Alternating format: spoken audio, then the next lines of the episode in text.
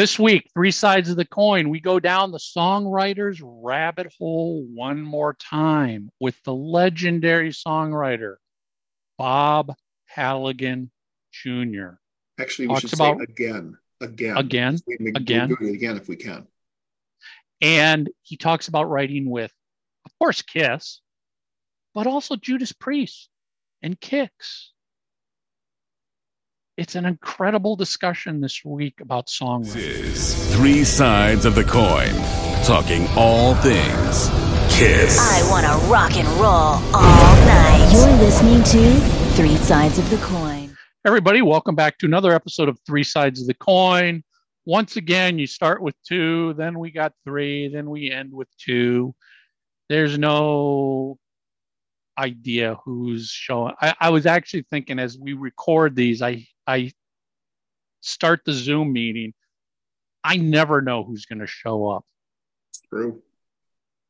never know on any given episode which one of us is going to be here and which isn't. Um, we have a great interview with a great guest coming up. Um, I, I will tease it a little bit here. If you loved our songwriting discussion with Holly Knight, this one is going to just piggyback right on that one to be another great Mhm. songwriting discussion. But do you have any comments you want to read, Tommy? I do. Um, yeah. So, so this, uh, well, because I thought last week, well, I mean, I really like all of our shows. I really do. Some definitely are a train wreck. We, we know this, but generally I thought this one, which is the, the, we had the author on talking about the hundred greatest heavy metal songs. He wrote a book and I knew there'd be people who have, Well, there's going to be say. so so much discussion, and and honestly, I can I didn't dive into this with people, but a lot of them were like, "Well, it depends on what you define heavy metal as," and it's like, well, yeah, actually, that was one of the first things we discussed in the episode was how do you define heavy metal. So well, and, and here's if a, you if you if you listen, we do talk about this stuff. Yeah, and so here's a perfect. I want to start with this particular um, comment because it just drives home the whole idea about opinion. So DVJ says, or DVG, sorry, the grunge singers, and he he marks at 3354. Okay, the grunge singers were better than the hair metal singers, and that's what the author said. Okay, he says maybe. None of the grunge singers were nearly as good as Ronnie James Dio, Bruce Dickinson, Geoff Tate, Rob Halford, or Klaus Meine. The true hair metal players were lousy musicians too. So he's clearly bothered by the fact that the author l- loved grunge, but I I would also have to you know pile on here and go, yeah, I think that Chris Cornell and and um, uh, Eddie Vedder. Well, maybe not so much Eddie Vedder, but Chris Cornell and um, oh, what's his name? The that was in Alice in Chains. Oh, um, yeah, I can't remember. Yeah, Off the top of Layne Staley, Yeah. as well as the Stone Temple Pilots as well. I, I would prefer those guys over Ronnie James Dio, Bruce Dickinson, Geoff Tate, or Rob Halford or Klaus Meine. You know, I'm not right, but again, it, it's interesting that you know people have a very passionate feel about the music they love. I would Um, also I would also add we don't know if the grunge singers in general um what their vocal capabilities really are meaning they might be able to sing those high notes and hold those high notes like some of these heavy metal singers. They just don't because that's not what what they're doing. grunge is is about. But as we mentioned in that episode many of these people in grunge came up in grew up listening to heavy metal and started out in heavy metal bands. It wasn't until they got their grunge band that they broke through and got signed mm. so you know i'm not going to discount and say no these guys can't sing because maybe they actually can sing quite well. That's just not the vocal styles of their band at this point. Well, and it comes back to the songs themselves as well, because let's use this as an example, okay? I don't like Rainbow in the Dark, if that's the name of the song. I, I'm just like, oh, I can't listen to that anymore.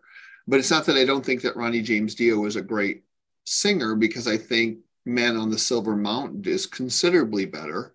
But I would rather listen to Even Flow by Pearl Jam than I would by, you know, I don't know, uh, uh, Bruce Dickinson song, but then there's a few songs I like by Iron Maiden. You know, I just don't think it's fair to say one's necessarily better than the other. I think it literally comes down to the song and to your point, what they're trying to what they're trying to do. Yeah. What what what what kind of vocals does that song need? right. I mean, you know, none of those none of those again grunge singers were in any position with their bands with their songs to sing in the style of a Ronnie James Dio or a Rob Halford or a Bruce Dickinson. It wouldn't have worked. right. Uh, you know, I just don't think it would have worked. That doesn't mean they can't do it. It just means it wasn't needed for those performances. Well, yeah, and like uh, Joe Passanti, he says, "Rock and Roll Night is about as metal as any Slade song." It isn't. Put Children of the Grave and uh, Number of the Beast on, then Rock and Roll Night. No comparison whatsoever.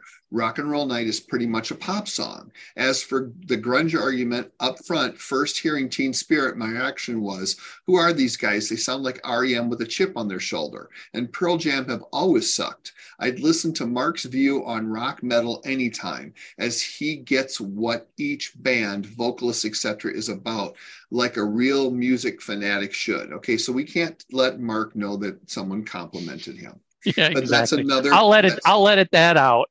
Yeah, just edit the, edit the part about Mark out. Um, but you know, Joe has a point. But again, he has passion for that. Uh, Dana Mark said, "Kiss has better songs than Rock and Roll Night." Just my opinion. But some of these songs that made it huge cringe. If some of that garbage is in, then Rock and Roll Night should be. But then we go back to the argument again. When they say greatest heavy metal songs, you can't not take popularity into account because how can you make a list of 100 greatest metal songs and pick songs that that most people have never heard Nobody have ever heard of. so exactly. I'm not exactly. saying yeah so i'm not saying that it's not that kiss doesn't have better songs than rock and roll night but you know with the exception of beth and maybe a few others rock and roll night is the one that everybody knows knows but but all of this discussion whether it's about how good or bad rock and roll all night is what's heavy metal it all comes down to each person's personal opinion. There is no definition of heavy metal. There's a lot of people that will tell you what they think it is but remember that is them just sharing their opinion of it you know, Well, I think as I ex- I explained in the show, I view heavy metal. It, it's sort of like uh, um, uh, a tree. You know, everything falls under rock. Rock and roll covers everything. Now it Right. splits off. Rock and roll splits off into blues rock and country rock and what you know, and then you've got heavy metal, and that's another to me major major branch. Under heavy metal comes hard rock, glam metal, Mhm. prog metal, death metal. So all of those subgenres in my mind are heavy metal and they're all considered rock and roll. right well and, I mean and- it's just it's an umbrella of of relationships. in which is then that's how things get so diluted and confusing. So here's two other ones I want to read. Matthew Phillips says, and he's right here because I remember this. Uh, Sam Dunn's documentary from around 15 years ago, head, um, excuse me, Metal, A Headbanger's Journey 2008, has a great definition of heavy metal, and it comes from their interview with Scientologist, well, sociologist, Scientologist, sociologist Deena Weinstein. If you don't have an electric guitar with really good amps and a really good distortion, you don't have the core of metal. You also need to have a really strong bass sound with the bass guitar and the bass drum. Bob Ezrin helps to finish the definition. And then usually a vocalist who soared over the top of all of that stuff. They have to be leather lunged in one way or another. So that is one way to kind of maybe define heavy metal. But but you know, as I I read that comment, and I think it was a really great one. By that definition, this is heavy metal. Rock and roll all night's heavy metal. Exactly. But then again, there's other people who are going to say, no, that's a pop song. And then the the TJR says, "Hey guys, love the show. To me, heavy metal has to be has to feature big riffs and long solos and heavy drums for some anger. For me, the four best Kiss metal songs are Detroit Rock City, War Machine, God of Thunder, and I Love It Loud. So again, another perspective, and nobody's wrong. And thank you. No, that's that, that's why that's that's why it's these these sorts of list type discussions are always fun because yeah. nobody can be wrong. It's all about how you just personally see things and hear things. It's all it comes down to. Right. Um, all right. So this week's guest, this is such a cool discussion. Teased it a little bit up front here. We're joined by Bob Halligan Jr. And some of you might be going, I don't know that name, and that's fine. Bob Halligan Jr. is a very famous songwriter, very famous he's written with so many so many bands so many songs you've heard. And why he's here is he has written with kiss. He wrote a couple songs with kiss. Rise to it read my body. He shares some amazing stories of how he got connected with paul stanley. Shares some phone calls that he got from gene simmons. Um, he talks about working with the band kix talks about how he got his break writing for this little band called Judas Priest. Um, he's you, listen, if you loved our Holly Knight discussion about songwriters and how that world works, you are going to love this one just as much. Yep. Um, Bob was fascinating. Plus, he does some incredible impersonations of Paul McCartney and John Lennon. Oh yeah, phenomenal. um, so you got to let this roll through to the end. Bob Halligan Jr. Follow and rate us on Spotify. Subscribe and leave a review on iTunes. We appreciate your support. Hey, three sides of the coin. We are we're always honored with our guests, but man, I got to tell you, this is really cool. We are joined by Bob Halligan Jr. Now, some of you are probably going, huh?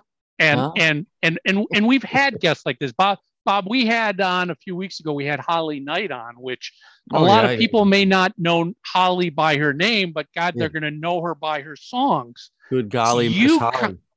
you fall into that same group where let's just start off with a little background before we start talking here but um you you wrote this small song by a small band called Judas Priest, some song called um, "Some Heads Are Gonna Roll." I, I think a few a few of our listeners might have heard of that song. Yeah. Um, you've also, I mean, you've done work with Rob Halford.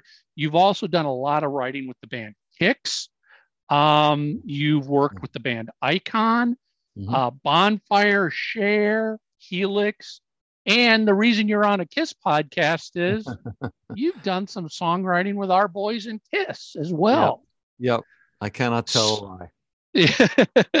so let's um let's get a little bit of your your background as to how did you get into the music industry and how did you end up as a songwriter and how did that propel your career yeah well i started writing songs uh, thanks for having me, lads. Really appreciate it.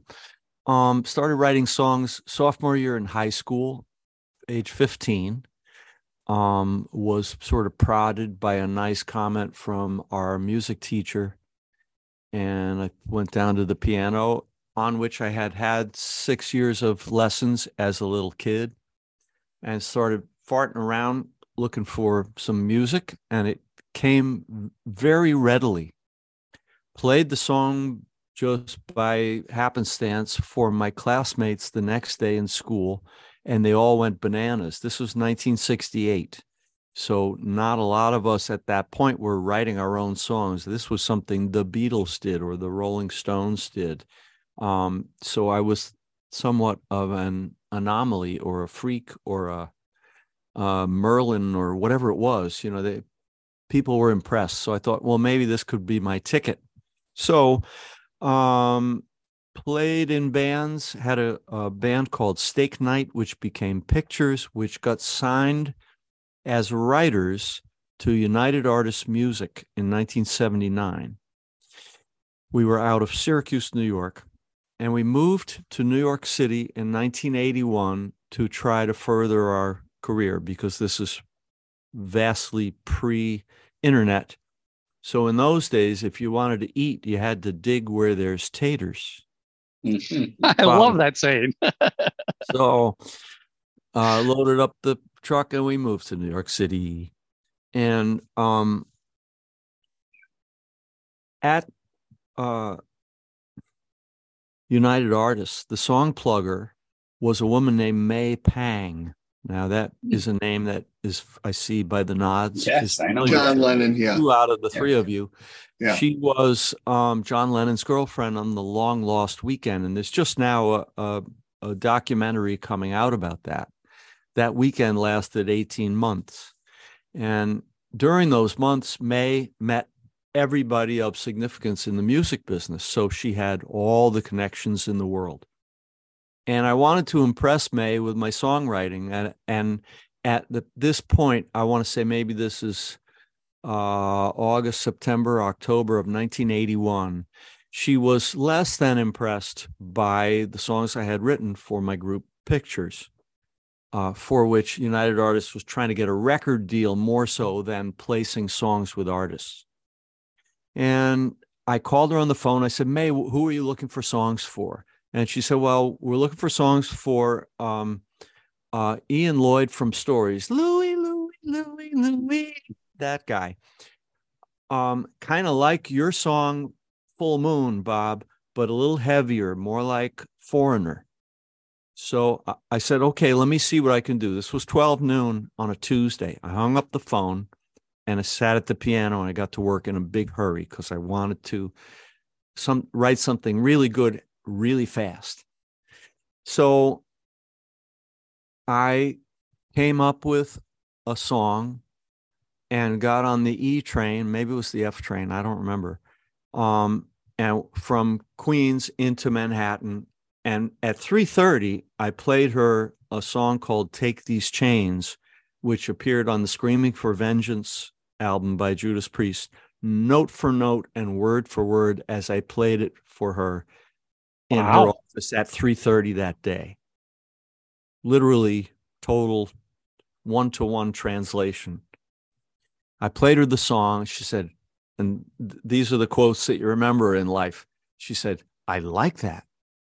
Now that I like. And so, um, Now, was she was she specifically looking for a song at that point for Judas Priest, or it No, just no. later ended up there? No, so she was looking for Ian Lloyd from Stories.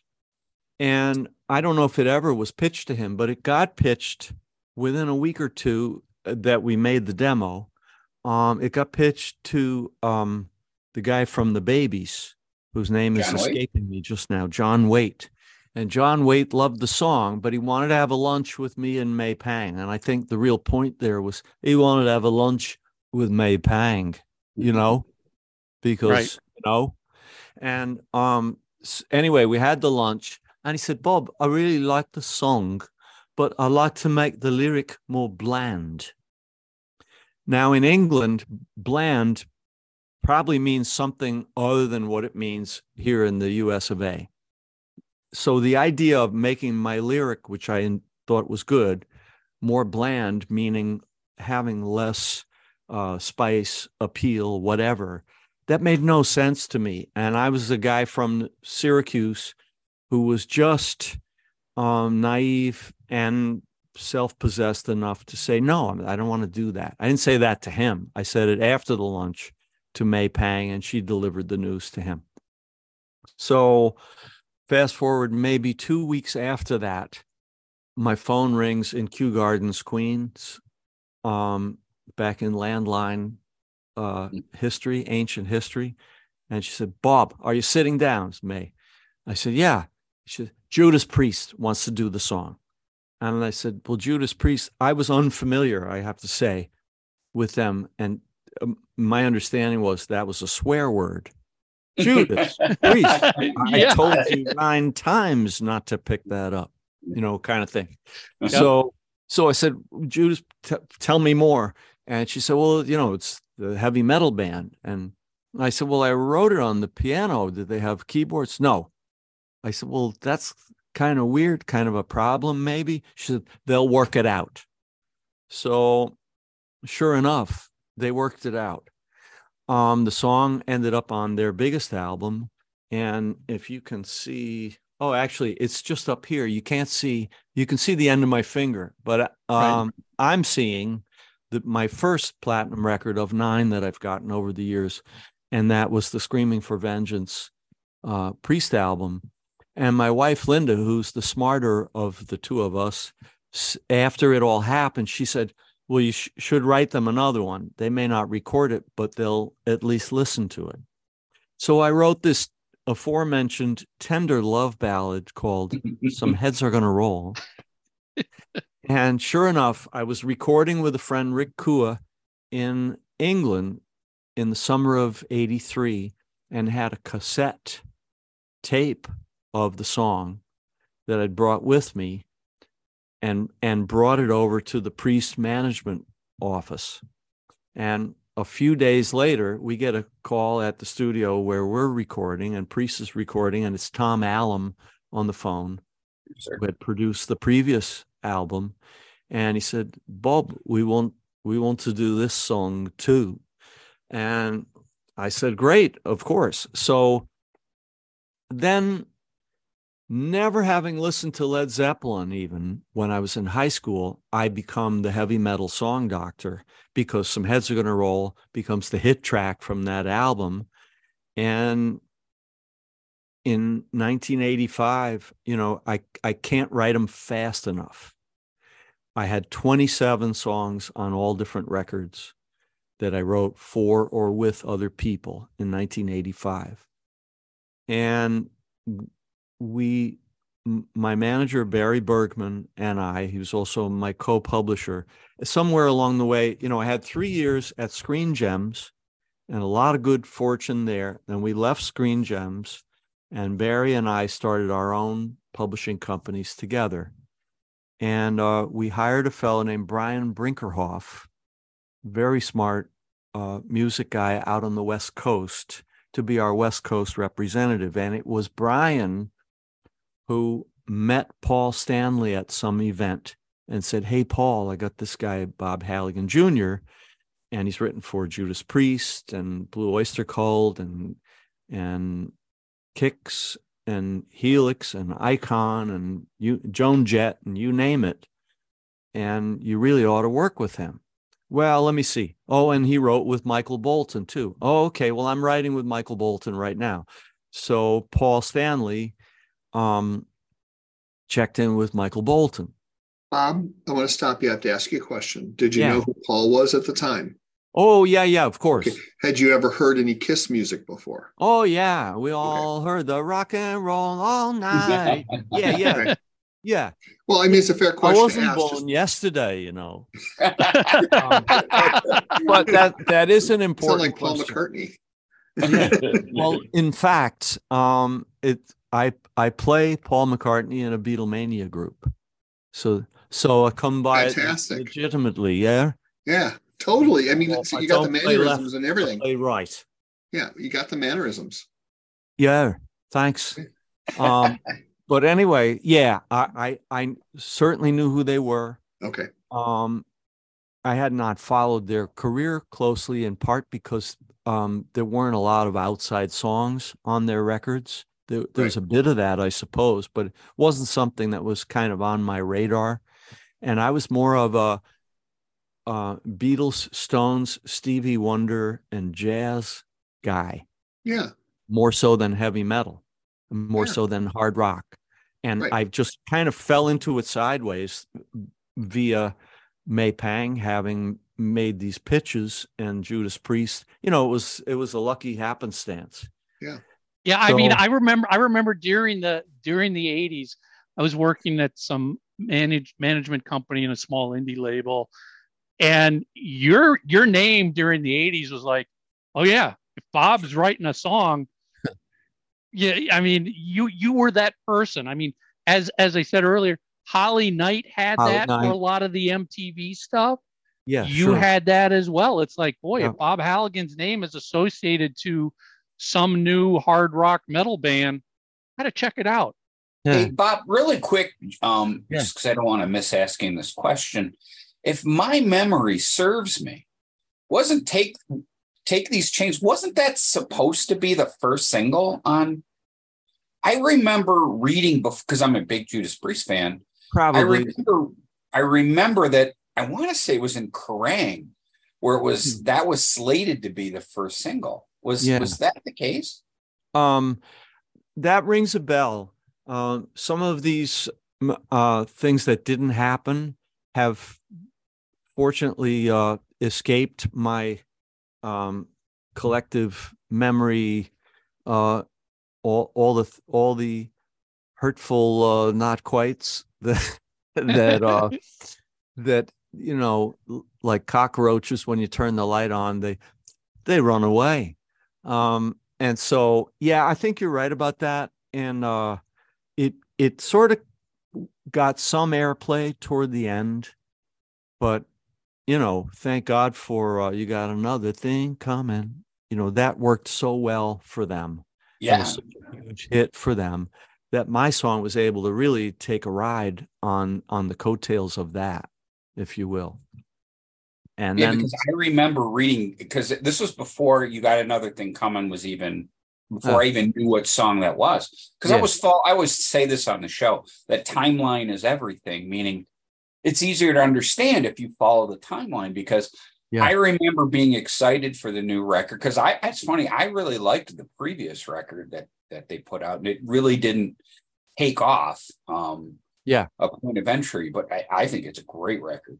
But Yeah. And I remember uh I- it was in I think it was in. It was just a little blip. It said uh yeah Judas Priest because I didn't know who you were. And there, were, there was I keep in mind I'm you know 17 years old at the time, and there's like Bob. Halligan, uh, take these chains slated as the next single that always stuck in my head. And I remember when I got the record, I absolutely loved the song. I, and I'm Aw. not just saying that because when Mike said you're going to be on the show, that's the first thing I did. I sang it back to him oh that's so cool and and it's, it's, I'm like, well, then when the record comes out, I'm like, you got another thing coming. And don't get me wrong, I love the song, but I was like, Yeah. "Hey, what happened to the what happened to was that change about yeah Kerrang? Well, Yeah, and so Mark, Mark- is such a reader that he knows all this stuff because Yeah. he commits it to memory. It's amazing. yeah that's great well you know Yeah, don't ask me um, about calculus though. I didn't. uh, yeah i had trouble with calculus in college Yeah. um i i do think you're right mark and the concept of recording that song was they were looking for a, a radio song in america yes. and uh, it never got that opportunity really in a big way. But you know, all all things work out to to the good if you allow them to. So it it all worked out. But I'm so so glad that you remembered the song and liked it when it came down the pike. And uh, yeah, yeah, I was Well- I was a non-entity at that point. Let's let let let's circle back and continue with with your Paul Stanley um, Yeah, connection. And you said he he had talked to Michael Bolton. Yeah. Yeah. So uh, Michael Bolton said, Shall I do my Michael Bolton impression? Sure. Well, everything we've written has been recorded. I, I can't do him very well, but um, Michael is a great guy. And we wrote nine songs together over a period of four years, and seven of them were recorded, six of them on major records. So uh, when Paul checked up on me through that conduit, it was all good. And so uh, we got the go ahead. I was staying at the time with my friend Graham Shaw in Canada, a wonderful singer songwriter up there. This was in 88 or so, I guess, or 89. Yeah, When- that would would have would have been around 88 probably Right. if you were working on it with them. Yeah. So um I got the news and um I sort of went into my heavy metal mode of and I did know those those four sort of characters if you will from Kiss. And so I imagined as I did with Priest or other things, I imagined being one of them. And you know, it's kind of like acting, like method acting or I don't know, but in any event, I placed myself in their personae on their stage and uh and I came up with rise to it.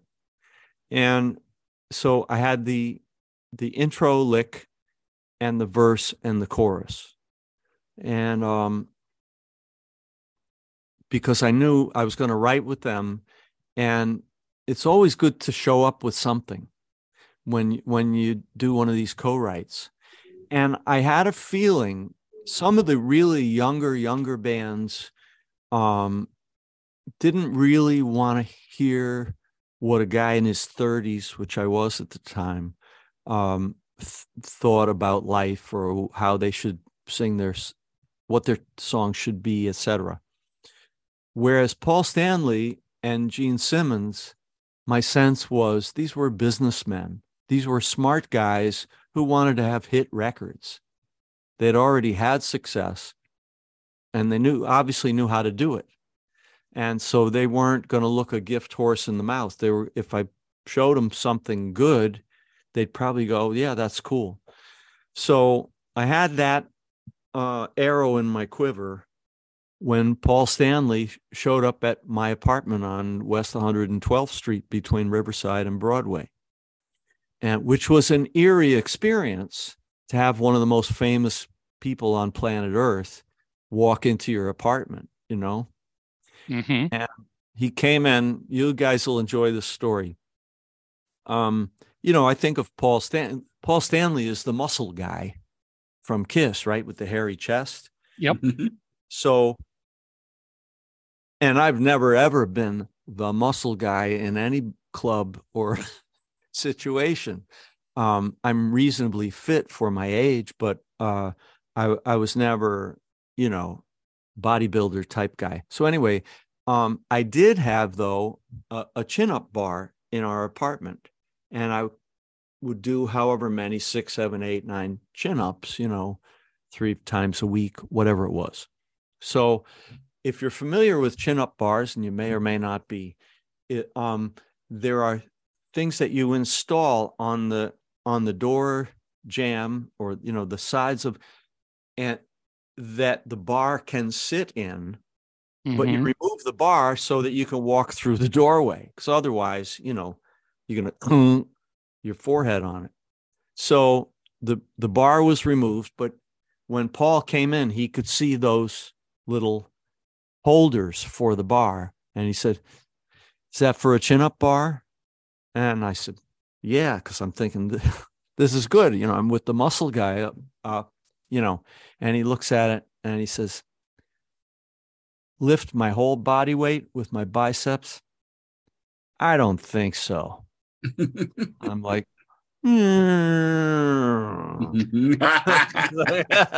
okay, uh, well, I flunked that part. Um, but hopefully he'll like the song that I've got ready for him. And sure enough, I played, you know, I don't have the guitar going, but and did the song, All That Style, All Gone to Waste. Sang the song for him. And I did the, the verse. I had just the first verse and the chorus and the intro. And I played it around a couple of times so it could become an earworm, you know, rather than just assuming that one listen he'd know it hmm and um i finished it playing it through a couple of times and he goes yeah That's good. He said, let's finish that. So um, I had left the second verse blank and the idea of a bridge was open ended.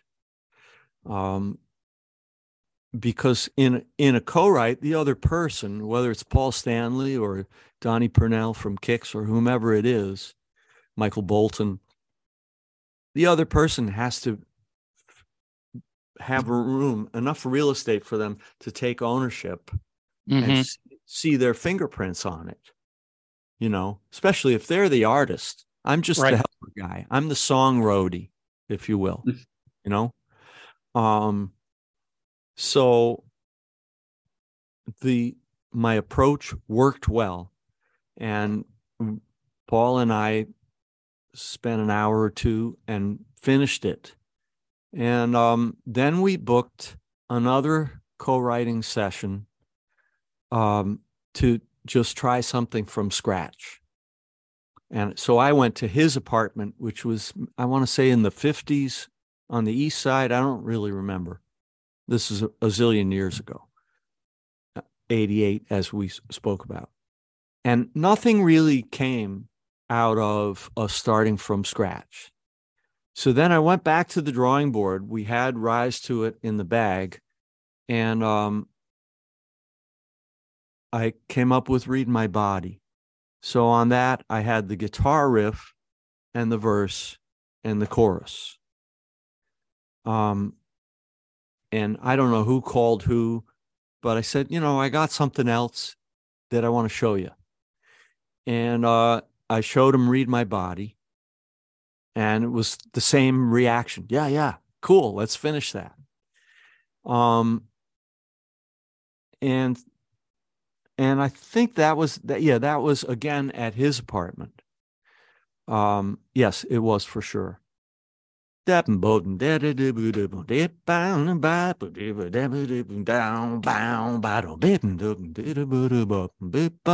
So you know, we made just a reference recording of it, and uh, great. So it seemed like I had two songs on the record uh, we you know we finished that one and he kept talking about well we're going to have Tone Loc do the verses rap the verses Oh my god! Whoa, I've never heard that. I've never heard well that. y- you've heard it here first baby um that was the concept and i was expecting that to take place because that's what i was told um so anyway fast forward i don't know months and uh gene and paul um and i have gene stories too to throw into this later but uh finishing with this um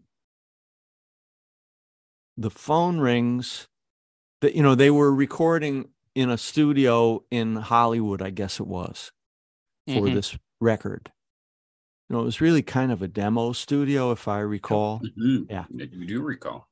Yeah and um my again landline uh era my phone rings i want to say a quarter to three in the morning and my wife linda and i are sound asleep.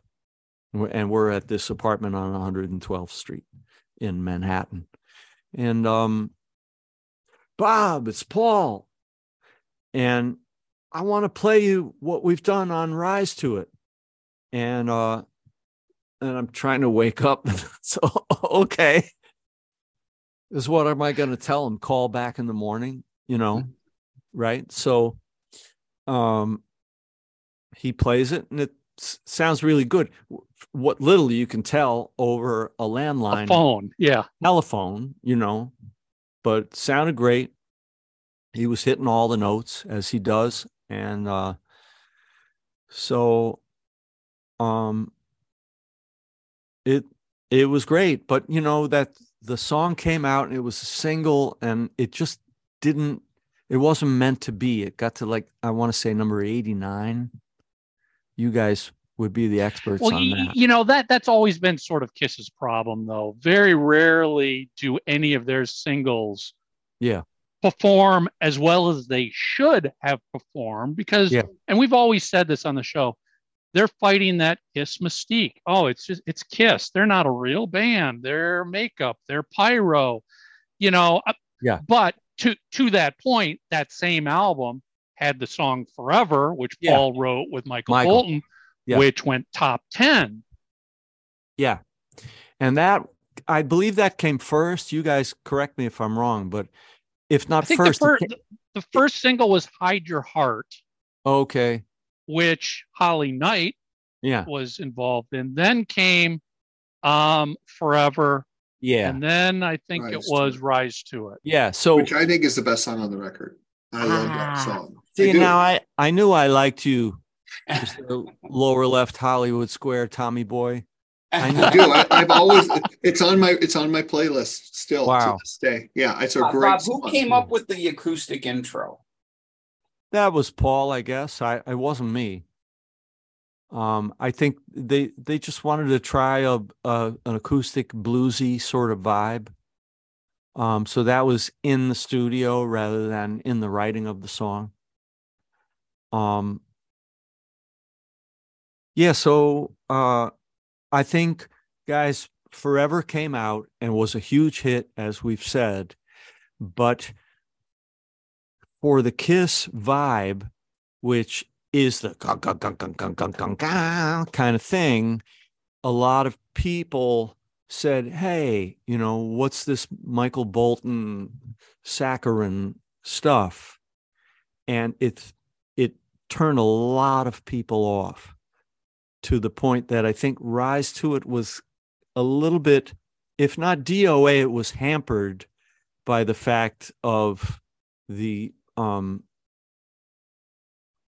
uh, are they now a, uh a m- middle of the road band or uh you know you guys have to pick and you know how far. Well, you know, I I, I would it can be also I would also add that when Rise to It came out, if you remember the video, that's where Gene and Paul put the makeup back on for the video. I was Right. So the- so the song itself almost really got overshadowed by the fact, oh Yeah. oh my God, they put the makeup back on.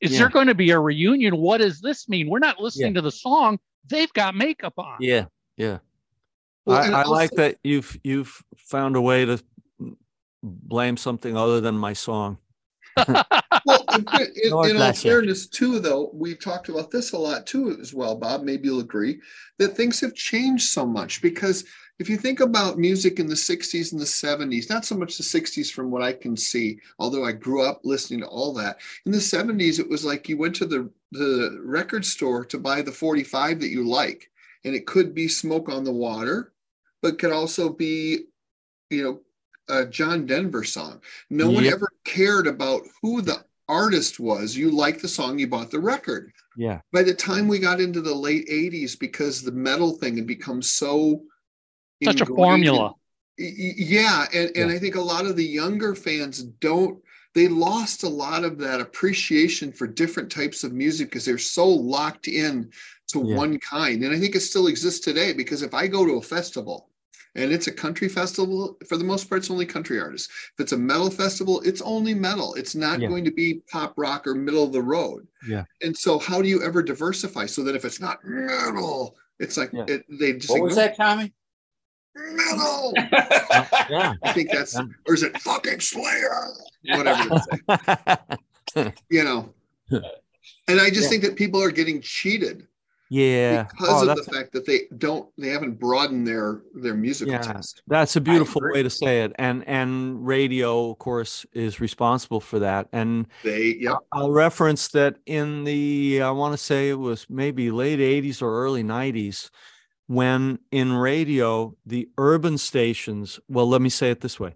The the big city stations, New York, LA, Chicago, etc., were given uh, proportionately much more weight in radio world and then hence in r- record company world. yeah, And what happened is that the urban music became supreme and the John Mellencamp's and whatever else started to shrink.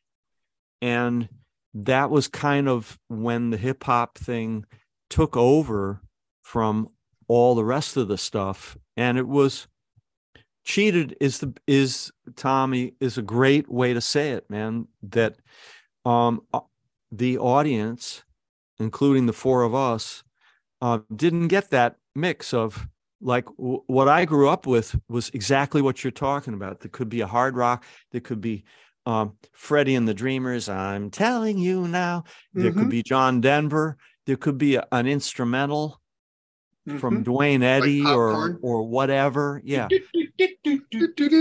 right. Exactly. Um, there was all that stuff, and it, wa- if it was good, it could be a hit. Yeah. Um, and then at a certain point, it had to be. It had to hit all the marks that radio prescribed for. It us. almost feels like disco is what did it. Because that's when I really Yeah. started to see the division between people who liked rock and roll yeah, and people who liked disco.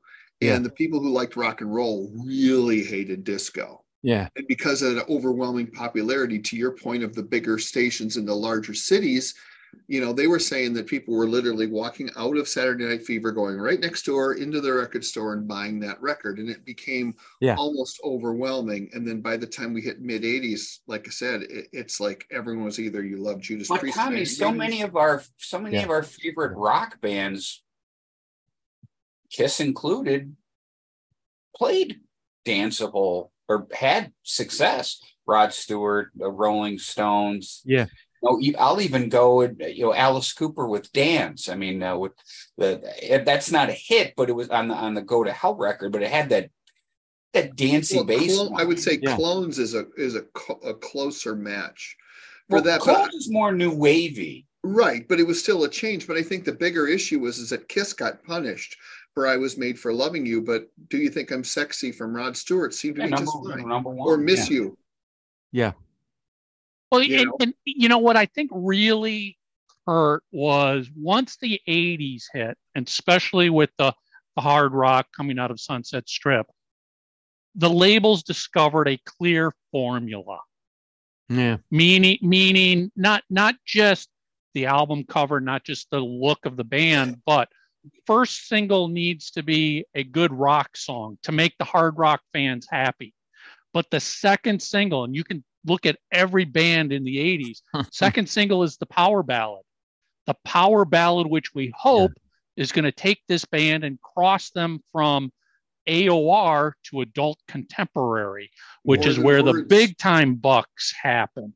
And More then if they have to go to a third single, then you can go back to more of a rock song, but you've you've cashed in with that power ballad. I mean, I mean, it's just, just no denying it. During the Yeah. 80s, the power ballad was king of music. If you Yeah. didn't have if you didn't have that power ballad, your album was dead on the day of release. Yeah. Hey, uh, does that lead us into the subject of not Kiss but Kix? Very Sure. briefly, May I? can talk about Uh, Kiss. Power Yes. ballad. Uh, Don't close your eyes, which is hold on. their biggest song. This one here, you Yep. see, and uh, the album it came from is down here, and there's the Kiss Boys, by the way. um, anyway, that was a song that was not meant to be released, and uh, they were out on tour with like uh, White Lion or one of these other groups, um, and the manager for the other group would go into Atlantic and say, you know, they're playing this song "Don't Close Your Eyes" at their shows. Kix is, and they're getting a great response, and it just feels like a hit to me. Why don't you guys put that up? No, no, no, no, we don't, uh, whatever. And the guy persisted. God bless him. I don't. Again, I don't know who it was, and they put the record out. The first week, it got two stations. The second week, it got two more stations. The third week, it got two more stations, which is peanuts, is nothing. Yeah. The fourth week, it got two more stations. The fifth week, it got nine more stations. And then it was off to the races. And I think it was on the charts. uh, I know it was at least 23 weeks. and well, it's it got to be their biggest hit. yeah, and it got to number 12 and stayed there for 4 weeks and then it lost the bullet and it fell up to 11. It never quite made the top 10. But it was on an album, late night KTEL type album called probably called Power Ballads Right. that sold millions of copies I'm, I'm going to make you know, years after the fact. a bold statement about Kix, K-I-X. That I- I don't know how they didn't get really big. I, Yeah. I actually I saw them at Harpo's, and I was going to see I forget the headline band, and Village when People? I saw Kix, I was like, "This band's incredible." Yeah. They, it was before that because this was uh, when uh, Cold Shower. I think I I love Uh-huh. that. Yeah. Um, but the, the record with the Don't Close Your Eyes that that had like midnight uh what midnight uh, TNT that that band was so effing good and they Yeah. wrote just so many great songs. I don't Yeah. know how they didn't hit. You know, Yeah. like I mean they they just kind of stayed bubbled under. I mean the song did well, but Yeah. they were very entertaining. They're really really good. Yeah, but you they have were to wonder if it was their management because it, the funny thing about those guys is I remember for years seeing ads for them in the back of Hit Parader That's true. I me in too. circus going, Who are these guys? I've never heard any of their songs. I don't have any friends who even know who the hell they are. Hmm. And I just thought that whole thing was bizarre. And now you see them at all these different rock festivals and they draw really well and the people love them. What Yeah. Steve is this? Who's the singer? Steve. Steve, Steve Whiteman. Um, yes. and super energetic and he's he's fantastic. yeah, I Yeah. have the funny money stuff too because after kick, Oh, Funny Money is great. That isn't band it is really great? good. I know. I Yeah. f- it's funny because when I saw them, and it would have been um, the before, right before "Blow My Fuse" came out. That's the record that has uh, uh, Right. the Bob's song on it. Yeah. I saw them just previous to that, and that's when I became a fan. And I'm like, oh my god! And I followed them along all the way through the Funny Money stuff, and I'm like, how did these guys not get big? Yeah. because they had the songs, man. Yeah. God, there's so many great songs in that catalog. Uh, I'll say a couple things. Uh, um, I think Tommy is not wrong about the management um, thing. I don't think they ever quite had the perfect fit. You know, the same way the Beatles had Brian Epstein, Right. um, and and your guys had Bill Aucoin, if I'm right. Yep. Yep. Correct. Um, you know, there's that magic combo that they didn't quite have. Um, and uh, Steve Whiteman was fantastic front man. Donnie Purnell wrote uniformly great songs with me or whomever else. And I think I had 10 songs on Kix records over the years. Yeah. Um, so that's number one. Number two, coming now to the present day, actually, maybe next month. Um, I've been producing for three years now um, a new album from Donnie Purnell, the leader and songwriter of Kix, who has not been in the group for 25 years. Uh, and he's written a whole lot of songs in that time, not a lot of which are prototypical Kix songs. It's a wide range of stuff, but great songs. And his new album, which is called Hooray, is going to be coming out in the next month or so. And it's it doesn't really sound like Kix, but golly gee, you know, these are great, great songs. And we've literally worked on it all through the pandemic. And um Donnie, God bless him, is very particular, and we, we got every hair in place in ways that um, a, a lower profile artist on Atlantic Records didn't have the money or the the clout to do. And we've made him happy. He, he's smiling. That's the way he says it. I'm smiling, and uh, he deserves to smile. And he's a wicked good talent. He sings the songs he's not like a Steve Whiteman, like a, a high tenor, raspy, edgy guy. He's he's more like a, an acquired taste, um, guy sings like this kind of thing. But it's wicked good. So I just wanted to let you know that Definitely going to keep an eye out for album that. Hooray no is coming. Yeah, and Yeah. since we're talking about Kix too, you know they're calling it a day here this fall. Y- Yeah, you're right. In September, I want to say it is So September is the final show, and I think if I read correctly, Donnie is coming back for the final show. Well, they should. Um, that's all I'm going to say about it. They should have Donnie play the final show. Well, They Dude. were from where? Baltimore, I think, weren't they? Baltimore more ish, Yeah. yeah, Uh, Yes, like yeah. like s- s- the south of Pennsylvania and the north of Maryland and Baltimore would be the big city they were. Now, near. like I said, I, I'm in Detroit. Never, never huge in Detroit, but I, s- I saw them at Harpo's, and again, they were opening for somebody, yeah, and I just sat there with my mouth. I'm like, Yeah. the fuck are these Yeah. guys are great. well, and they're all wicked, talented. I mean, good Brian live. Forsyth is a great guitar player. yeah, You know, Yeah. so go out and see them. If you guys are listening to this and you don't know who they are, you'll certainly know some of their songs. Go out and support them because literally Yeah, they- they're done this fall. That Yeah. Kix remains in my top five of. I went in, saw the opener, and I've said this on the show many times. I was one of those kids that always wanted to see the opener because I didn't know if that sort of magic was going to happen. And it didn't happen often, but when it did, I was very happy. Kix is right at the top of that list. I went going, okay, and I'm like, oh fuck, what's this? Oh my Yeah. god, these guys are great. I mean, just Yeah. everything about them, the show, and more so than anything, the songs and the energy, Amen. incredible. Dan should Yeah. have d- deserved better. yeah. That's the way the cookie crumbles. Well, you you you mentioned you had some Gene Simmons Yeah, well, stories.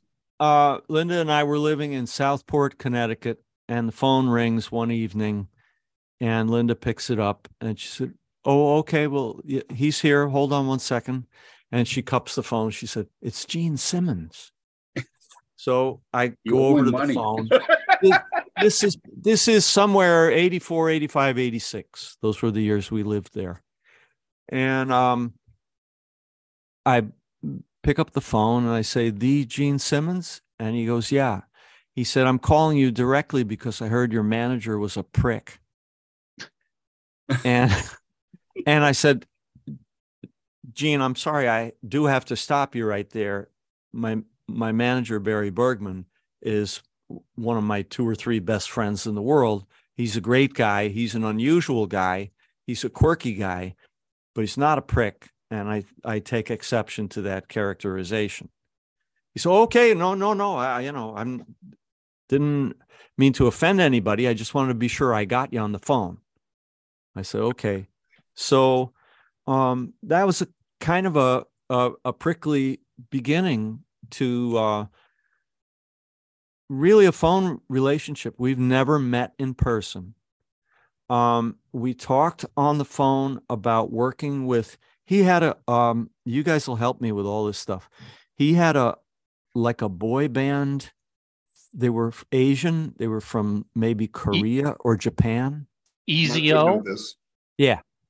E- Yeah, but they Easy weren't a O. boy band. They weren't a boy band. They no, were. but They, I they mean, were, that was my Yeah. shorthand. I wasn't sure what it was because it's yeah, it's no, they they, they from were a metal metal band Uh huh. Yeah. from Japan that came out on Geffen.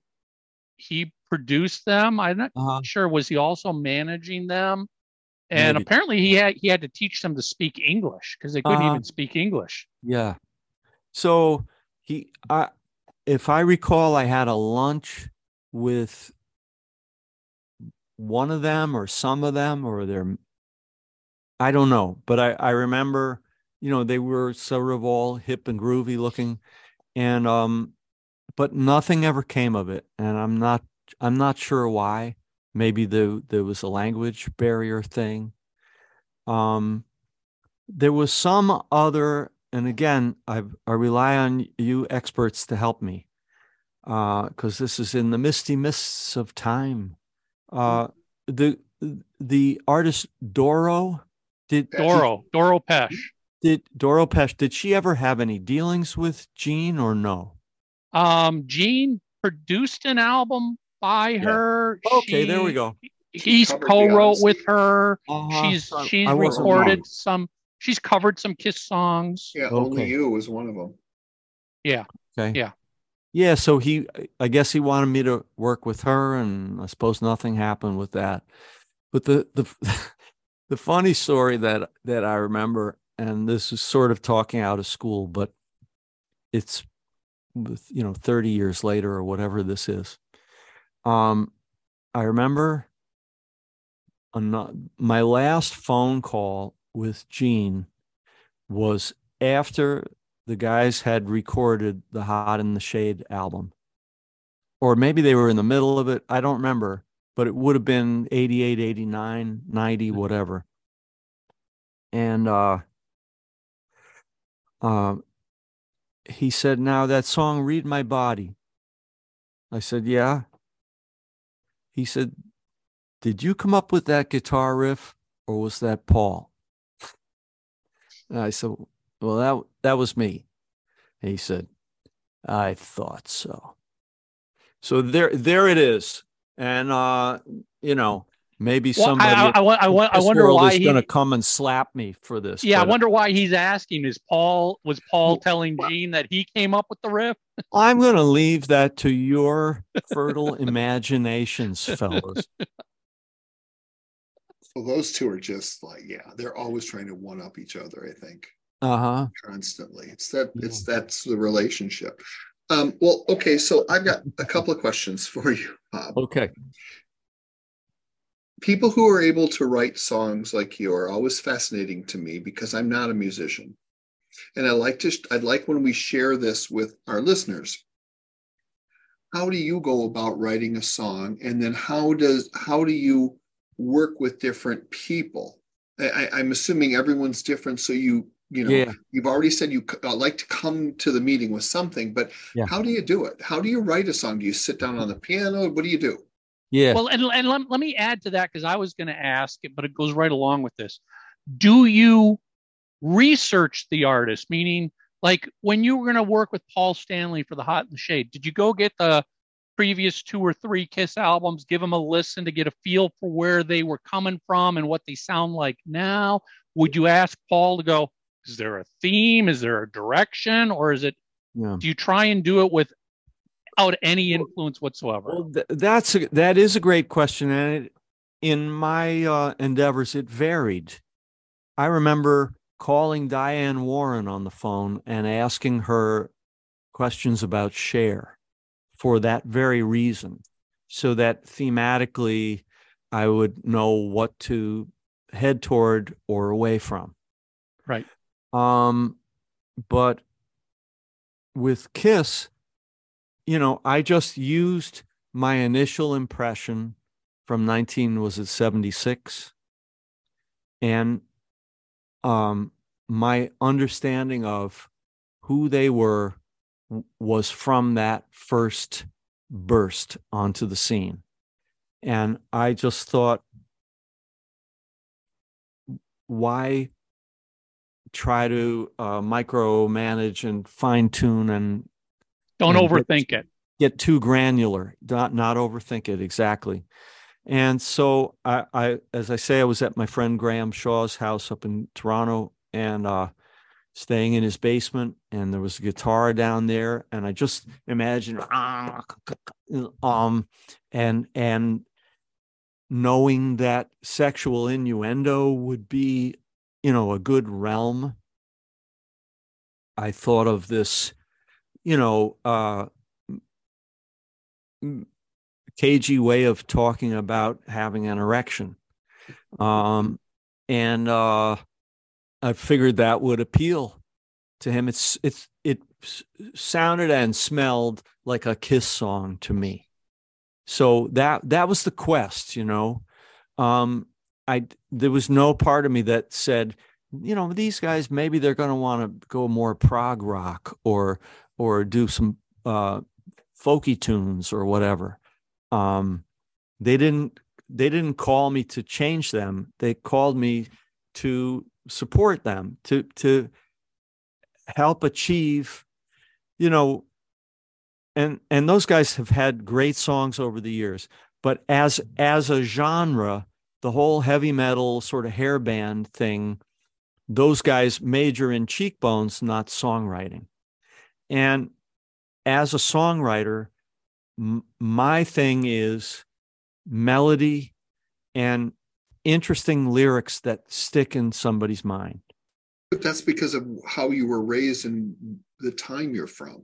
That's Yeah. kind of the point. That so much Yeah. of that is lost now. Now, granted, to to Michael's point earlier, they have a formula that works. So you got to have hot girls in the video. You have to have this type of thing. There's a certain thing, and and, Yeah. and there's nothing wrong with any of that. But you also lose so much other possibility Yeah. when you box yourself in. Yeah. And and the great thing with Gene and Paul is that my sense of melody was welcome. Um, when I worked with Kurt Nugent, um, and I cover my mouth because I don't like, I don't want any film getting out saying that I said his name correctly.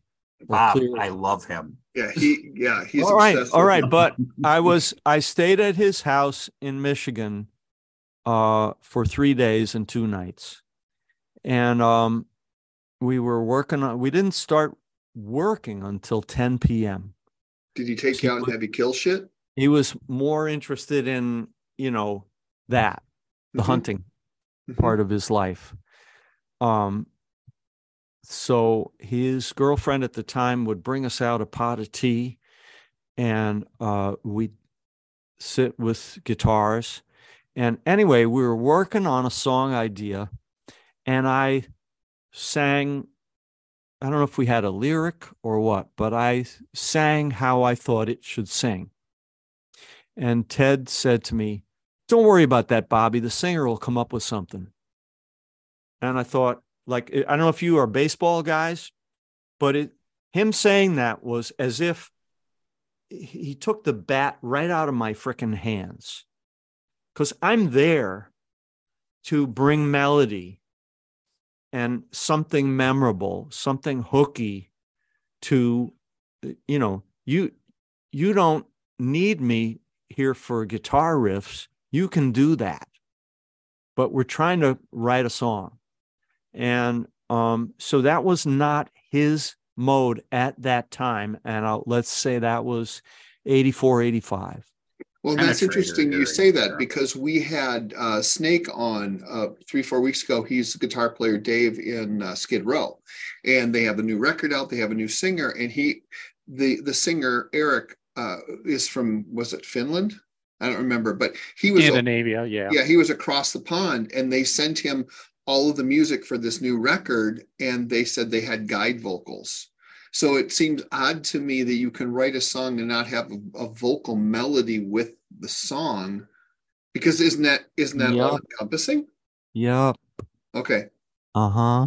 it's like baking a No, cake. no, and that's, that's that's interesting because Ted Yeah. was lost at that. No, so Ted was lost at that point in in the mid '80s. Seemingly. Yeah. yeah, I'm serious. Look, as a huge fan, he was. Yeah. I can see why they brought you you win Yeah. to, to to do that sort of And- work with him. But and it it didn't it didn't bear fruit. Um, there was a song that I had written by myself that I made a demo of with my friend Marc Ribler, who's the music director for Little Steven and the the whatever that group is called. Um, and uh, and I played it for him. It's called Heads or Tails, and he seemed to like it. And I left him a cassette of it. And then a month or two go by, and he calls me on the phone. He said, Bobby, we recorded your song Heads or Tails. And he plays it to me down the phone. That, you know, unsatisfying experience, but I'm thrilled that he's recorded it, right? And he said, uh, you know, I, I kind of Nugentized it a little bit. Uh, who do I talk to about getting a piece of it? Mm. So, um, and I was signed as a writer to Screen Gems at that time. And I said, well, and I had some experience of this kind of thing. And I, so I said, you know, you need to call Screen Gems because they own the song, which was true. Um, and I rang off the phone call and I thought, well, this is probably not going to happen because Screen Gems probably aren't going to give him a piece of the song. I wouldn't ask them to. You know, it's like the same way I don't come knocking on Ted's door and ask him for 8% of his merch sales. I didn't really think he should reach into my pocket and take a hunk of mine. And I have no problem saying this about him Hmm. because um, of any number of things. Anyway, uh, fast forward many years, I want to say it was 2003. With he and his wife put out a book that's about cooking and hunting and stuff Yes, correct. Yes. and uh, the, he did a book signing in Nashville. Now, this is 18 years since I had seen him, but I stayed in his home for three days, not in a hotel down the road. I was in his house. Um, and uh, so I bought the book and I got in the quite long line in Barnes and Noble or wherever it was. And I get up there and I'm hoping A, that he'll remember me, but B, that if he doesn't, he'll be gracious about it. So, you guys with me so far? Yeah. Yep. Okay. So, not only does he not remember me, he makes no attempt. He just said, Did we write anything worthwhile? Like I was, you know, a, a gnat on a piece of fruit in a bowl in front of him. And so I tell that story um, because it may be of some interest to you guys and your audience, but also, you know, when you're talking about, I don't like to use the word character, but um, it it was disappointing. Let's say that. Now, had it had I been the Ted Nugent person and he been the Bob Halligan Jr., um, you know, down the ladder several rungs, I think I would have said, "Oh, right, man. It's oh, it's so good to see you," even if I didn't remember the person. You know what? Re- refresh my memory now. What year was that? And da da da da da. You know, didn't have to invite him out for dinner, but but it was so incredibly dismissive. Oh, did we do anything worthwhile? Like no attempt to act like um you know it had any import in his life. Just just as a fan, I can tell you at that time he was lost. I mean, it. it uh, look, I, I know you know enough about his career. He literally three years earlier he was playing stadiums. Yeah, no, I know. Stadiums. Yeah, 76 and, and he- 77, he was the highest grossing act in North America. Boom. See, that is so Right. often forgot. The again, Oh, ladies yeah. and gentlemen, yeah, It that was big. serious. Well, well, that's my whole point. By the, the the early '80s were not very good to him, and and not just him. Bands like Foghat, you know, I mean, Yeah. that sort of rock. You know, Yeah. it, it it didn't again. So again, I'm Yeah. not making excuses for Ted. That's you know, I I feel bad as a human that that story happened, but before you even told the story, what did I say? He was lost at that point. yeah. Well, Yeah. and, And- wouldn't it be more like a I- I fly think- on a carcass? Whack 'em, um, pack 'em, and stack I- 'em. I, I tell you what, I got to run, Bob. okay. All Thank you so much. I Yeah. have personally run because I'm Yeah. running a business and I only got an hour to do this. All uh, right. love your work, my friend. Uh, thank you for you. joining us. And Very uh, sweet. We had Rock fun. and roll, gentlemen. Have a great right. rest of the show. Take care, Mark. We'll we'll we'll keep the, you, we'll keep it rolling here. All right. Yeah. But yeah, and, and I Um, suppose that you're there are some people that you're going to get along with better than others, and there's some that you click with, some that you don't. But I Yep. still would love for you to answer that question earlier that that Michael expanded on. Is this like just how how do you write a song? Do you Yeah. do you just get you wake up in the like two in the morning and you're like, hey, I got a melody or I got an idea. Does it Yeah. come that way? Does it come in a var- variety of ways? Variety of ways is the best best my best answer. Okay. Um rise to it. I I, I can't really remember um staying on the kiss subject. Um if it if I had the idea of if uh if I if you give me an occasion, I'm gonna rise to it. Boing, boing, boing, boing. Um I don't know if I can't uh was the riff for the verse. yeah. Uh, I don't know if that came first or rise to it. I think that riff only was to go along with the the hook, lyric, and melody Okay. um, as as a kind of a duet. A lot of times, the instrumental th- thing, the main instrument, is kind of a duet with the voice. That's part of how I look at it. But You- you- are you speaking of like the the the melody of the of the song itself with that, or what are you trying to say? yeah, like the um, I'm gonna while we're talking, I have to get an acoustic guitar because the electric is not plugged in and it won't translate. Okay. but um you know there's a lot of times there's kind of an interaction Yeah, because we had we had Kip Winger on a few weeks ago, and I don't know if you're familiar with Kip's work, but Yeah, not only wrote- you know, huh? i wrote one of the Kix songs with kip Okay, so Kip was talking a lot about about his um, classical career because he writes com- or composes classical music, and we talked about what's Yeah. the difference between writing a rock song and all that. So this stuff is fascinating to our listeners because it's interesting to see inside or behind the curtain. yeah um so what i was saying there tommy is that where it goes? And i don't know if i can make these notes right now but That's I'll- okay. i'm gonna rise to that that Yeah. is kind of an answer but the you know so the the riff.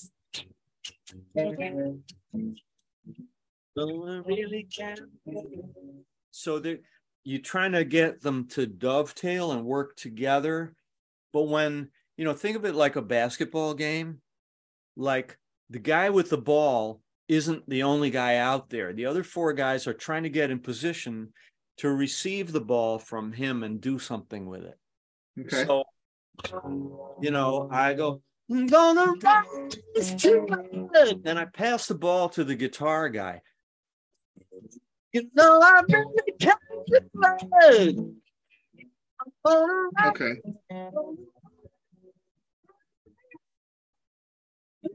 back to me. Then you're right next to me, baby.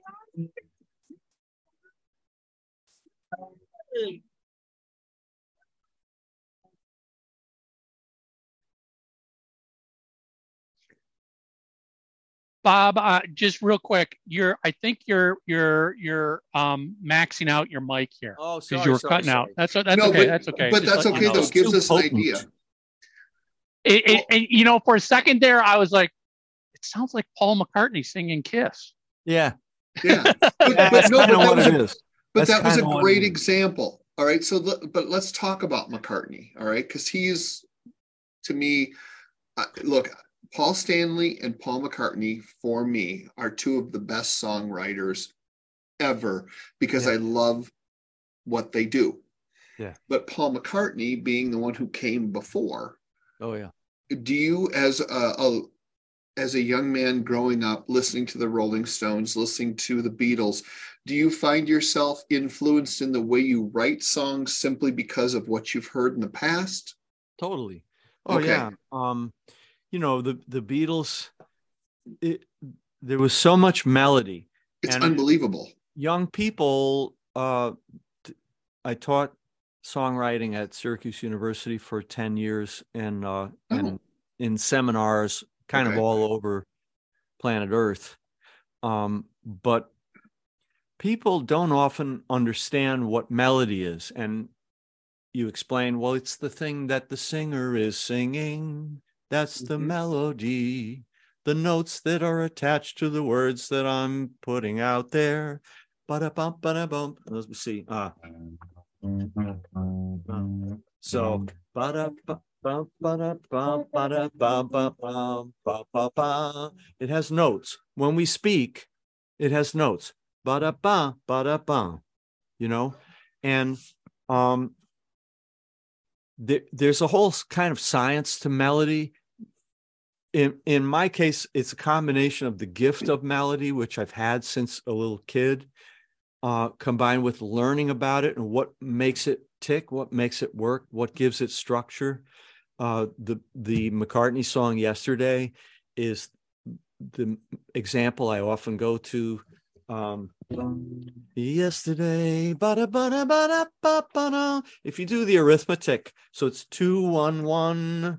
I don't want to get too boring but ba-da, ba-da, ba-da, please. Ba-dum, bum. That's a two one one on a new chord. Ha da ba da bada bada four three three. So you hear the Yeah. it's the same same relationships. all the way through. Yeah, and then ba dum be dum bom dum bing dum. Okay. You Because- it has shape to it. And that's my biggest issue with heavy metal is because I don't consider Kiss heavy metal. I consider them hard rock in the same way, and I would consider Led Zeppelin. But so many of the metal bands that I see are now, nowadays, I'm not speaking of past, are some of them are just completely lacking melody. I mean, the song structure is there. And Yeah. who am I to critique because I'm not a songwriter? But it's like just listening to it. I'll give you a perfect example. I think one of the best metal songs written in the last couple of years has been by a band called Pretty Reckless. And the song is Death by Rock and Roll because not only does it have the really great back end melody do do do do do do do do it's very consistent but Uh-huh. then taylor momsen who, who is the singer she sings over Oh. the top of that Uh-huh. and it's just to me it's like wow is this a really well written song whereas so often i see some of these metal bands and they've got the melody from the guitar part i don't know if i'm saying this right but then the Right. vocals just completely lack everything it's just it just Yeah. gets washed away as noise Yeah. Where it's just kind of a two or three note riff. and- yeah or the stuff Yeah. and i'm just like yeah. yeah And uh, so, I mean, on something really simple like that, there is melody, but there there isn't melody in the sense of uh, something that, like, the same reason uh, William Mattar's law firm is called the firm with the four is called 444 4444 because it's so easy to remember. right And if we say 468 6868, we can remember that because we see the shape of it. And our everything about us works that same way. We're we're looking for home. We're looking for something that we can perceive and understand. Two plus two equals four. Oh, I get that. That makes Yeah. sense. And so we're looking for those kinds of shapes and and forms. And when we don't get them, we become listless and our only ability remains to reach out and turn the station to something that has some of that form and shape and that sense of like great all great art has uh two elements where you f- you feel like a sense of home and then a sense of adventure like you go to a new place but then you come back home. So it's that the f- the familiar and the fresh and you Right. have to have both. But if you don't have something that's familiar that you can uh, grab onto and make sense of um, then all is lost lads Do you think some of that has lost with the newer artists only because, like I was saying earlier, how it's changed so much and people are just so dialed into one type of music? I my understanding is with Paul Stanley is he was always, even to this day, on top of everything that's on the radio. He knows all these Yeah. songs. So you how can you not be affected with your writing when you hear this l- huge palette of sounds and different songs but Yeah. if you're in a in a hardcore metal band and that's all you hear Yeah.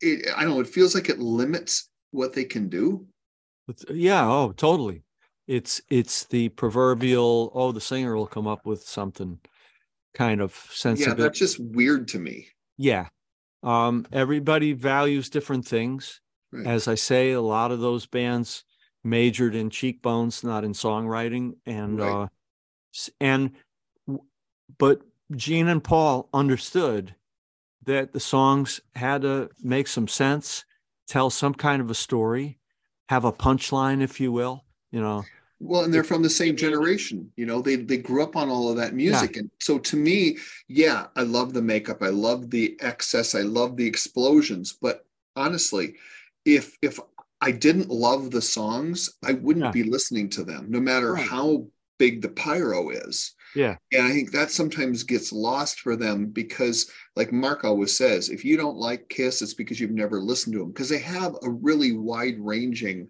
Yeah. type or group of songs that you can pick from depending Yeah. on what you what you do or don't like. Yeah. And I- just I don't know. For me, I'm always searching, like you said, I'm searching for something familiar. And and luckily, you know, I I photograph over 200 bands a year, and I do a bunch of festivals. I've Wow. found so many great artists that I would never know about if I hadn't gone there and experienced them myself. Yeah, there's a lot of great stuff, and uh, with with Gene and Paul, you know, they had musicality and maturity, Yeah. and so they they understood we got to have songs. We can't, you know, you can't polish a turd. You know, you you you have to. Uh, Well, I mean, you can't, you can't, you can't last 50 years if you've never written a good song. right. Yeah, it's impossible. And I think that that's also kind of what happened with um you know the hair metal in the 80s is that Yeah. that formula drove the record label to signing people who just had no ability to actually write songs Yeah. and that's how grunge took over because to me grunge is just as much heavy mm. metal as the 80s metal it's just in a different package because if you think about it Yeah. listen to some of the ccr stuff from the late 60s that's pretty heavy edge same Yeah. with like the kinks and fogerty dressed in you know flannel shirt and jeans geez Yeah. well here we are 1991 It's Uh, the same th- th- th- this this may be an interesting comment considering you are a songwriter for other artists, but I sort of feel like, especially coming out of the 80s, as you got more and more of these bands and artists who couldn't write on their own. Yeah. Maybe they could play great, maybe they could look great, maybe they could do a great show, but they couldn't write. So the labels would bring in the Bob Halligans to write their songs. Right. They'd have a hit, big hit, minor hit, but can you as an artist sustain a career if you're relying on somebody else to always write your songs for you? Yeah. Shouldn't you have to be able to write on your own and Bob Halligan comes in to support what you're doing Right. because you're right. already a great songwriter. Yeah. I'm just supporting it. If Yeah. you can't write anything, well, the next time you write a release an album and you don't have somebody who's willing to pay to bring in songwriters, what are you left with? Yeah. Nothing. Uh, Absolutely. And and guys, you referenced the uh the grunge period. Those guys could write, yeah you know, um Nirvana, etc., Pearl Jam, and th- they they had a point of view and and they had some musicality and that that was their thing and they they were very creative. And uh sadly kind of put me out of business in that With in the rock while, thing right. because they didn't need me. And Right. God bless them. You know, they they had that talent um, for where they wanted to go, and it was great. It's, it's, really. it's kind of interesting. You're sort of, your career is sort of relying on musicians to not have all the talent. yeah, you need more ted nugents that'll actually listen Yeah. to you yeah, yeah, yeah. If, if, if you suck, I like you. Yeah. Um, well, so so so so Bob, before before we wrap up here, let's segue this into your new music. And and you've got a band. It's not Yep. a new band. It's been around for a while. Um, Ceili Rain. Yep. Describe this band because it's a unique and very interesting mix of musical styles. Yeah. You know, it's not Judas Priest or Kiss. No, no, son. um, here's the uh, album cover. The album, so it's our group, Ceili Rain. The album is called Crash This Gate. That gate is in um, Bratislava, Slovakia, because that's where our art designer lives. It's a small world. Um, Ceili Rain is if the Beatles and the Chieftains, who are a, a Celtic uh, folk music group from Ireland, um, if the Beatles and the Chieftains got together, but John Lennon said to the Chieftains, Paddy, we love what you're doing and everything, but you got to slow it down so people can take it in in one listen. Yeah. So instead of, um, so a, a lot of Celtic music is referred to as yiggity music because it sounds like they're going yiggity yiggity yiggity yiggity yiggity yiggity right so instead of that um uh, i don't have a capo on me but uh, we have a song called love travels which uh, was recorded by a country artist named kathy mattea and was a, a country hit for her and was the title track from that album and and the name of her tour. And it's a ceili rain one of our signature songs love travels and in, so instead of a guitar riff to open it, it goes yum but boom doom deep boom dee da diddle doom doom deep down yum but boom doom deep boom deep down but doom down doom down beep doom doom deep and it goes around like that. Um, as opposed to uh let's see.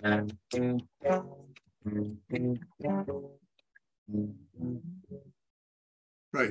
So instead of a guitar riff, it's um, a fiddle, maybe a tin whistle, maybe bagpipes, maybe accordion, uh, playing a, a signature melody that I think is memorable. And um, then we go into the sort of more Beatle esque kind of song, and uh, hopefully with a great chorus to it, great hook, good vocals, and good harmonies, interesting chords.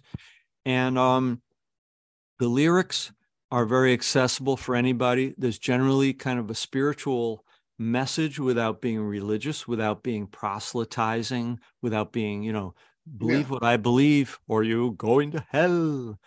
Um so uh it there's a spirit to it that some people take as spiritual, some people imbibe it as, you know, uh Guinness or others imbibe right? it A, a different kind of spirit.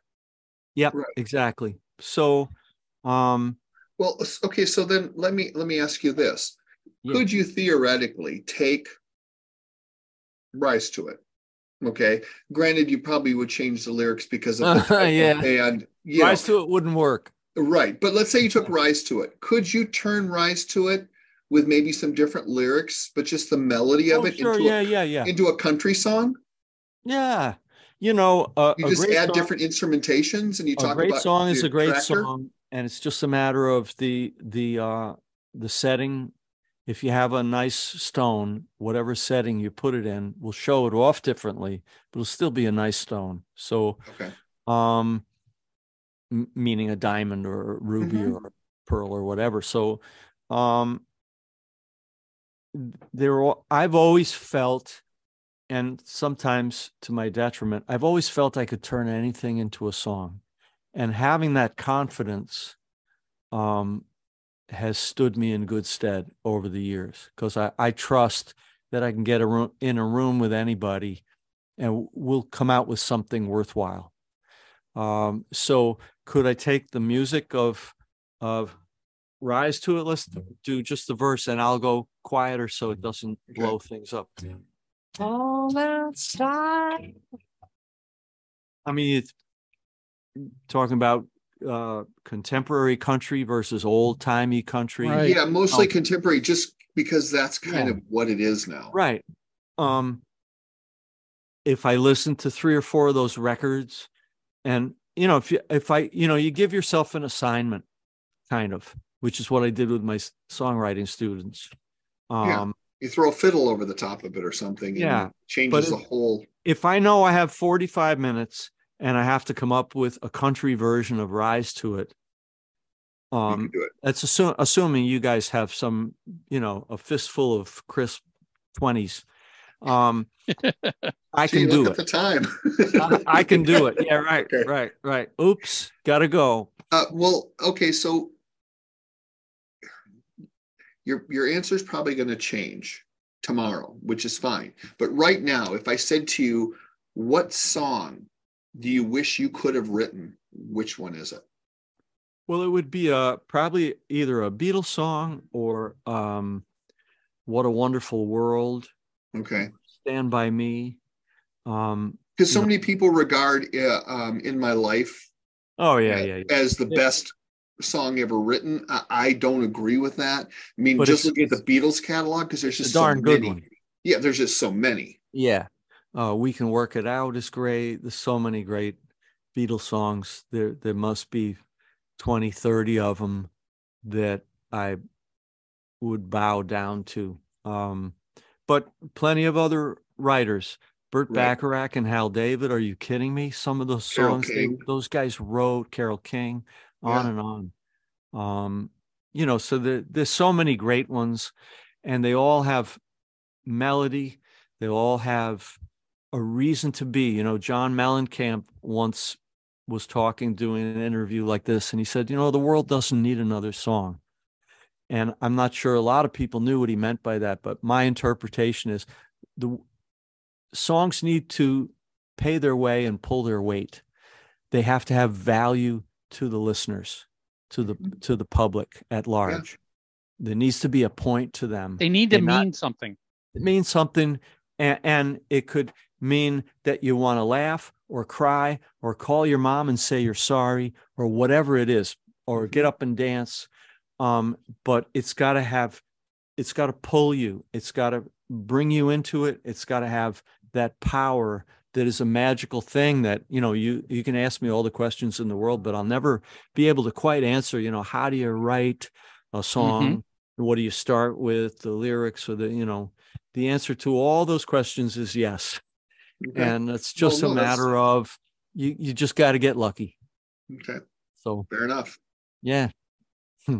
Well, Makes sense. Bob, where hmm. where can our listeners find info on your band, on you? I mean, Yeah. if we've got somebody who's like, "Gee, I'd like to hire Bob to do Yeah. some co-writing," sure where do they find you? How do they get in touch with you? yeah and that still happens um well it's so it's bob halligan jr you can google me as they say it's two l's and but the group ceili rain it's not phonetic let me spell it it's c e i l i r a i n so it's ceilirain.com c e i l i r a i n dot com and uh, we're on YouTube. The, the the new record "Crash This Gate" is on Spotify and Apple Music and any darn place you can look. Um, my songs, uh, I've written 1,100 songs. 200 or so are on all different records by all different people, Kiss Wow. included, and uh, 30 million sold, nine gold and platinum records, and uh, um, It's amazing. you know, Bob, Bob let, let, let me ask you: Does it does it does it drive you nuts as a songwriter that you can't go into Spotify and go, "Show me all the Bob Halligan Jr. songs"? No, I don't care about that. I I I know them all. I but know but most- but for but but for for for Yeah, fans, no, I mean, I you. I know as again as a fan growing up, Yeah. when I discover music and then I go down that rabbit hole of oh okay, well who's the songwriters? Oh, it's not the guys in the band. Yeah. So then let me find who else is this guy written for because maybe it's going to be a similar song. Yeah. You know, that's how I all of us pre-internet, that's how you Yeah. discovered music is you Yeah. went down that rabbit hole. Oh, this guy produced the new record. Bob Ezrin, he produced Destroyer. What else has he done? Oh my God, you, he was Alice Cooper. Well, I got to check that out. Yeah. Oh, he did Pink Floyd. I got to check. You know, to the newest Yeah. producers, you can't go down those rabbit holes. Yeah, you're right. Um, when MTV came out, they always listed the artist and the name of the song and the guy who directed the video, Right. but they never said who the songwriters were. And uh, so it's it persists to this day. And uh, but you know, it's it's like ask all the Hollywood writers who are on strike. There They're- you go. They're, they're, they're, I mean, they're principally PO'd that they they feel they're not getting their money, but also, um, nobody knows who they are. They deserve the recognition too. Yeah, but in any event, um, I'm I'm I feel blessed to be here to have had the chance to do what I've done Yeah. and for whatever's coming next, you know. So uh, and you guys are helping with that. So thank you so much. It's great. No, Bob, It's our thank you. I mean, I Yeah. love, like Tommy, I love these discussions, especially with songwriters. How are these songs that we grew up with created? you know, when when you first when somebody first discovered Judas Priest, you just assumed the band wrote everything and that was Yeah, the band song. Yeah. But you know, to learn the history makes the song so much more special in my view. It's like, okay, now I can understand what was going on for that song.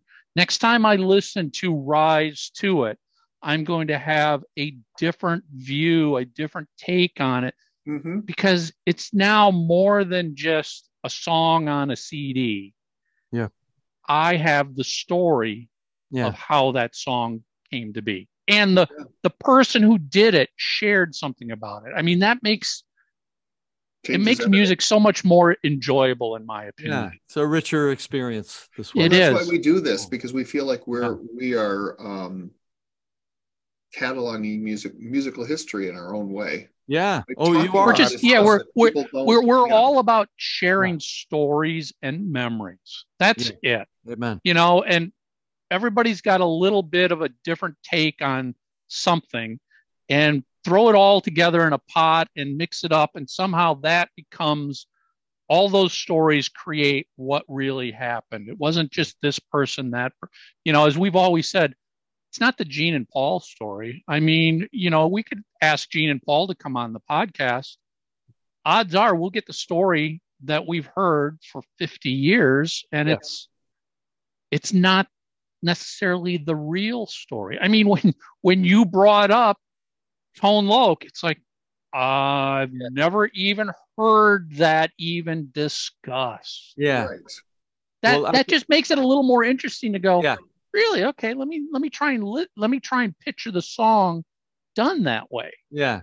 Oh yeah, yeah, yeah. And one might imagine the the conversation. Well, how much will it cost to get Tone Loc? Well, there you go. And then it's over. How much will it cost for us to do it? So that Oh yeah, that might that might be the answer to why you never heard about the Tone Loc thing. it usually hundred is. percent. It usually is. It usually is. Bob, thank Yeah, you you so much. This was such Mike such a and Tommy. pleasure. So Great. much insight. Um, and uh, you know, Amen. I just got to go. I got to go dig through some of your some of your songwriting credits again. It, Great. but like I said, I I knew your name through the '80s. It's like, oh, Uh, Oh, yeah. Hall-. I, I I even remember the Bob Halligan Jr. album. Yeah, yeah. With Atco, 1991. Yeah, Yeah. Tommy, that was just another one of those smart, um, informative, great discussions about a, a part of the business we don't dive into nearly enough. I mean, yes, yeah. we've had Holly Knight on, we had Adam Mitchell on, um, but you know, talking about all of these songs and how they're crafted and created uh, is, is fascinating to me. Yeah, I would call, I would say even go a step further and say it's a magical conversation because, you know, I knew who he was, as did you, but you never know, guys, when, for those you listening, when we set these people up, you don't know what you're going to get, you know? And, and and I thought that Bob was great and he was very informative and that makes for a great discussion. yep Hundred percent, hundred percent, and he just, you know, shared some great stories of working Mhm. with Paul and phone calls with Gene and Judas Priest and Kix and, Yeah. um, you know, now, now, Tommy, the question is, do I go out and destroy the harmony in the Kiss Army by labeling this show Tone Loc? Confirmed, Tone Loc was considered to sing on Hot in the Shade. Oh God, yes. Are you kidding? You're probably already writing it right now. As soon as he said that, I was like, oh God, I could really piss off people again here. Oh God, yeah. I really could. Yeah. I, I, mean, I mean, but, but but let's be honest. That was a that was a cool little tidbit, little nugget. I mean, well, yeah. Another, like I said, we keep hearing all this stuff that we've never heard before. And I just, I don't know. I, I, I love this type of discussion because to Yeah. me, you learning these new little bits and pieces is fun. You know, I mean, Yep. Tone Loc on a Kiss record, people are gonna you, they're gonna like tell you you're a liar. Oh, I'm a liar. I'm lying again. I'm lying. I'm lying. Uh, Mhm. Yeah. Yeah, no, it that's did it, it it didn't happen well as far as we know it never happened. Maybe it did and never ended up getting released but it was at least mentioned as that was what they were thinking of doing. Yep, it's a funky cold Medina. that's funny. Tone Loc on a kiss record. Um all right. So homework. Um and this might take a little bit of research by by our listeners out here what's your favorite bob halligan co-write what song do you really love and he's been involved in some pretty significant songs i mean kix judas priest Cher, uh, you know, even Helix, Rock You. I mean, Mhm. he he, he was Yeah. co co-writer on that song. I I you know, no disrespect to um, Read My Body or or Rise to It. I don't think too many Kiss fans are going to go, yeah, Read My Body. That's that's my number one pick. yeah, no, it wouldn't be, but I still I really love Rise. Rise to It loved that is-. I will definitely credit. I remember that's hearing a, that's that a the great first song. time and thinking, okay, they're shifting away from Crazy Nights. Yes. Well, That's I mean, I the, the. The whole thing uh, that I remember hearing when I listened to Hot in the Shade was, yeah, much less slick, much less polished, much more blues, much more bluesy rock was coming back into Kiss. I just still stand with. I I think the Hot in the Shade needed a a producer. Shouldn't have been self-produced. I I mean, as as we discussed, mhm. with Bob. You know, it's basically done in a demo studio, self produced. The songs I think needed just a producer to polish them up and make them great songs. Yeah. And maybe go through and go, you know what? Two or three of these songs aren't even good enough to be on the album. Get rid of them. right, right. But then again, we talked about the seventy-two minutes. Well, I was just going to say that was at a time when when labels and everybody was like, "Oh, let's just pack as much music as we can into a CD now because Mhm. it's twice as long as a vinyl album." right, But sometimes you don't have songs that are really worth packing into a CD. no, you do not. So, homework, yeah. What what what's your favorite Bob Halligan Jr. song? hmm Um, what would you think of Tone Loc being on on a Kiss song? Read My Body. Yes. We'll have to ask Lisa that because that's her favorite Kiss song. Yeah, Mhm. yeah. Um, this was a fun interview. I Mhm. loved it. It. Um, all right, everybody, go out, follow Bob, follow his band, Ceili Rain, and that's it. Three sides of the coin. We're out of here. We'll see everybody next week. Do you have something to say? Leave a voicemail or send us a text message. Call 320 515 Voices for Three Sides of the Coin. Provided by LarryDavisVoice.com and by JessicaMarzVoice.com. That's Mars with a Z.